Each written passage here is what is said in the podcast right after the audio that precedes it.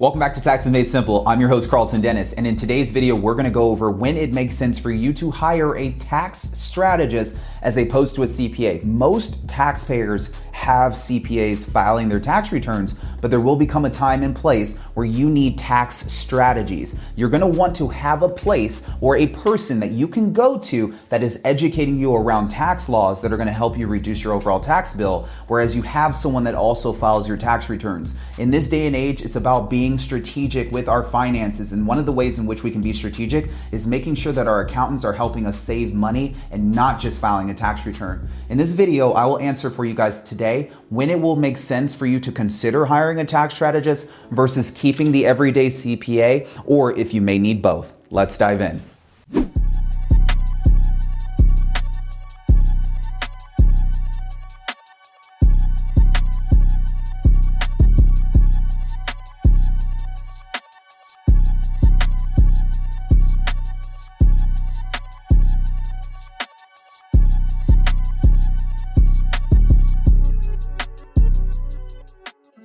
Now, when it comes to understanding tax strategist versus CPA, I don't want you guys to get confused. A tax strategist could be a CPA, they could be an enrolled agent, which is what I am, or they could be your everyday tax preparer. But a tax strategist is someone who's taken it upon themselves to primarily focus on tax law, and their goal is to help you reduce your taxable income in integrity with the laws. One of the things that I'm noticing about a lot of CPAs is that a lot of CPAs do a really good job of just filing your tax return. Well, you know, when you go into the office during January through April and you're providing your tax account and your W 2s and your 1099s and your profit and loss statement. This is what we call tax compliance season. And when you're in tax compliance season, the goal of your CPA is truly to file your tax return to keep you, the taxpayer, in compliance.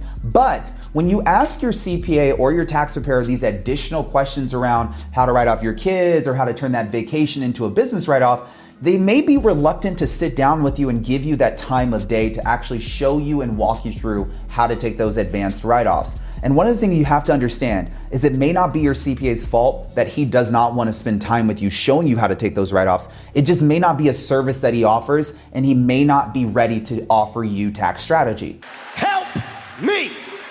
Guys, tax strategy is not performed by everyday tax accountants. It is truly a specialized service. When you get to a place where you need tax strategy, you have to understand what does that actually look like? Am I working with someone every single day, 365 days out of the year? Or am I meeting with someone a couple of times out of the year? Let's talk about it.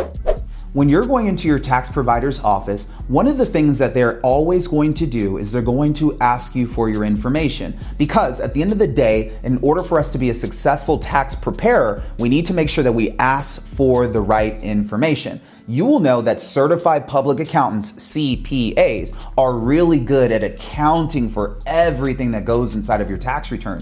But after the tax return has been filed, sometimes, and this is what I've been told, you may not be able to contact that CPA for additional questions, or they may not be available right after tax season to help you figure out how to be best at avoiding taxes for the upcoming tax season.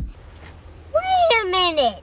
This is where having a tax strategist could come in handy. You see, a tax strategist is there 365 days out of the year as you're making financial decisions. Most business owners are making financial decisions all of the time. Sometimes these decisions revolve around whether or not you should hire an employee, whether or not you should think about establishing your business in the state that you currently live in, whether or not you should purchase an investment property in your own personal name versus a different person's name. So there's tons of reasons why you may need to speak with a tax strategist. So what we're gonna do is we're gonna go over five situations where a tax strategist could come in handy in helping you reduce your tax bill as opposed to just consulting with a CPA or going at it alone. Let's jump in. All right, guys. So we're diving into the iPad. I love being on here so I can write and show you guys things. Number one, you guys probably guessed it, I'm a real estate tax strategist. If you are considering getting ready to buy an investment property, then this would be a situation where we need to sit down with the tax strategist. This is very important because most real estate investors have the question that comes up around whether or not they should purchase the investment property in their personal name, right? Leveraging their own personal credit and their own debt to income ratio, or if they should purchase their rental property in the name of an LLC and what they need to do in order to make sure that that LLC is ready. Or maybe they want to purchase real estate inside of their IRA, right? You can purchase real estate inside of an individual retirement account, but one of the things that you want to be careful for is UBIT tax. UBIT stands for unrelated business income tax. And this is a very nasty tax that is associated when you are doing business or investing inside of your IRA. So we need to be mindful of that. Not to mention, how about investing outside of your or investing inside of your solo 401k? All right, let's go over the second reason why it may make sense to have a tax strategist on your team.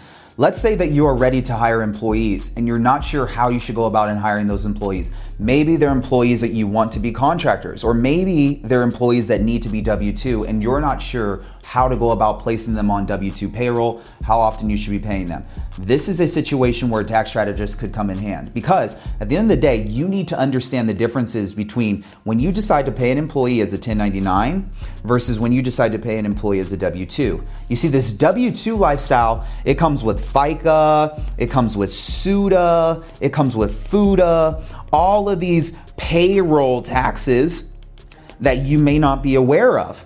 But being a 1099 contractor just comes with you paying the contractor and issuing them a 1099, right? But in order for us to understand when it makes sense to 1099 someone versus when it makes sense to W 2 someone is so important. There have been so many situations where I've had clients come to me and say, Hey, Carlton, I think I'm getting audited. I think what, what's happening is workers' compensation is attacking me. These reasons come up because maybe their contractors that they had as contractors actually should have been employees. Maybe you, the employer who's hiring a contractor, maybe you're dictating how they do their work, or maybe you're providing the supplies and equipment for when they show up to do work for you, and maybe you're controlling their hours. And so instead of them being contractors, they're actually employees. So, guys, this is when we need to be extremely mindful instead of just doing things. Let's speak with a tax strategist or CPA who can tell us, hey, it might make sense for you to process payroll through a payroll company such as like ADP or Carlton Dennis Associates. And now you're in a place where you're not going to get in trouble from the EDD for not issuing payroll to your employees. All right, let's go over number three. Let's just say you're deciding to sell stock, cryptocurrency, any type of money that you have in the market. So you're, you're liquidating. Anytime we liquidate stocks, bonds, anytime we liquidate stocks, bonds, crypto, or maybe you're one of my clients who needed to pull money out of their 401k to survive, take care of some of the bills, or just to support yourself with what was going on with the CARES Act. You need to know what your tax burden is going to be. Part of the reason why it's so important to understand your tax burden when you're selling stocks, bonds, crypto, 401k is because you may have losses that you can use to offset your taxable income. That's correct. If I've been trading in the market and I decided that, you know, things were tough last year. I got on Robinhood and I was trying to make some money because maybe my job wasn't there for me and they weren't supporting me and paying me overtime anymore because of all the uncertainty. And so you started doing some trading in your brokerage account and you were harvesting some losses because you were just learning. Well, guys, these losses can go to offset your taxable income, right? Not to mention, if you sold stock, you're gonna have capital gains tax, which needs to be calculated. We can't just look online and see, oh, capital gains says it's at 20%. That just means I need to multiply 20% of whatever I just made in capital gains, and that's going to be my capital gains tax. It does not work like that, right? There are various different rates that we have to take into consideration. There's a 0%, a 15%, a 20%. We need to take into consideration what rate you're going to fall into capital gains wise. Not to mention, is the capital gains going to be short term gains where you sold in less than 365 days? Or are they going to be long term gains where you held on to some of the stock for longer than 365 days and you decided to sell it?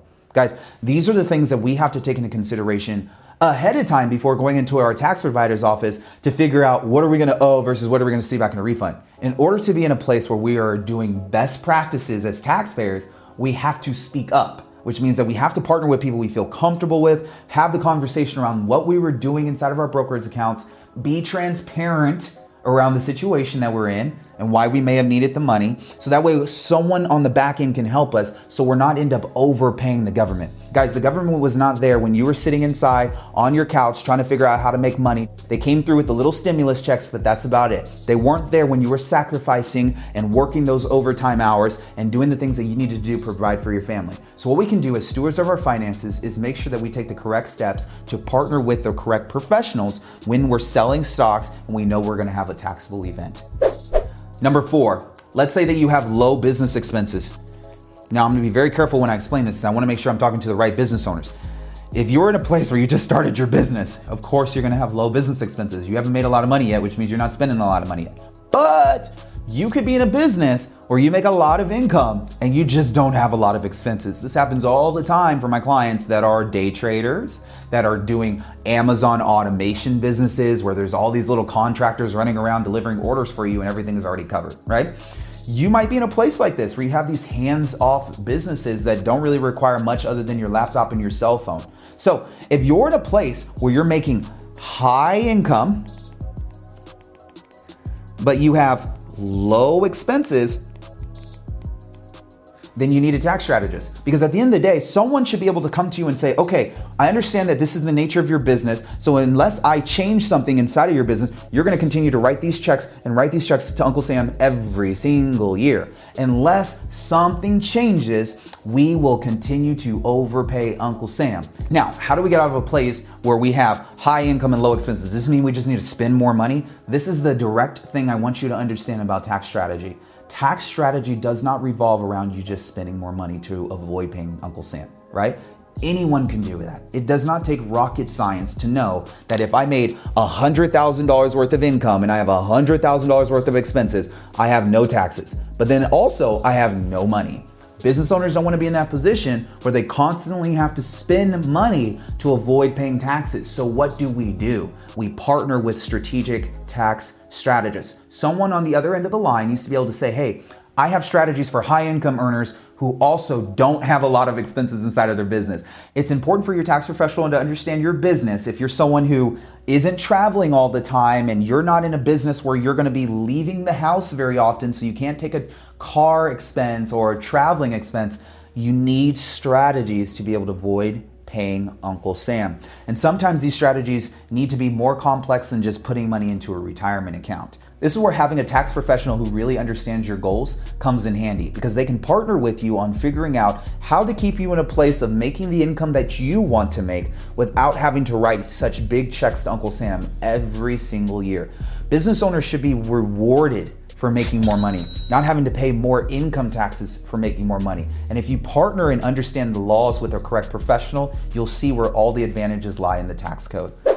Let's jump into number five. Now, God forbid, God forbid, but things come up and you could be going through a divorce, which means that you're gonna have a filing status change.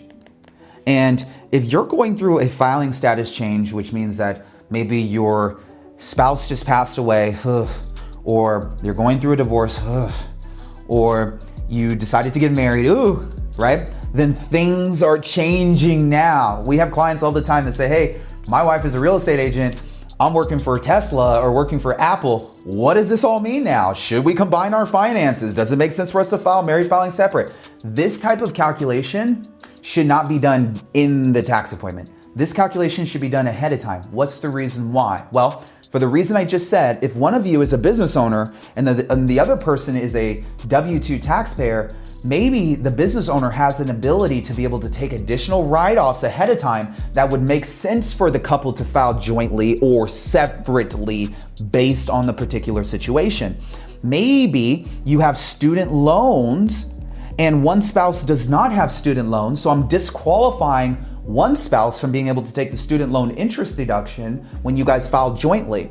But we also have to take into consideration the filing statuses for married filing joint. The tax brackets are different when you're filing married versus filing single. The government limits the amount of tax credits you get to take. So if you have children that you have on the tax return and you file married filing separate, now we don't get to take all the tax credits that we would have taken if we filed married filing joint. Do you see now how important it is that we take the time to speak with a professional so that way we're never putting ourselves in a compromising position? The last thing I wanted you to do is load up a shotgun and point it at your foot and say, hey, Carlton, uh, here's my foot today, and I'm a taxpayer who just shot myself in the foot because I didn't know what I was doing.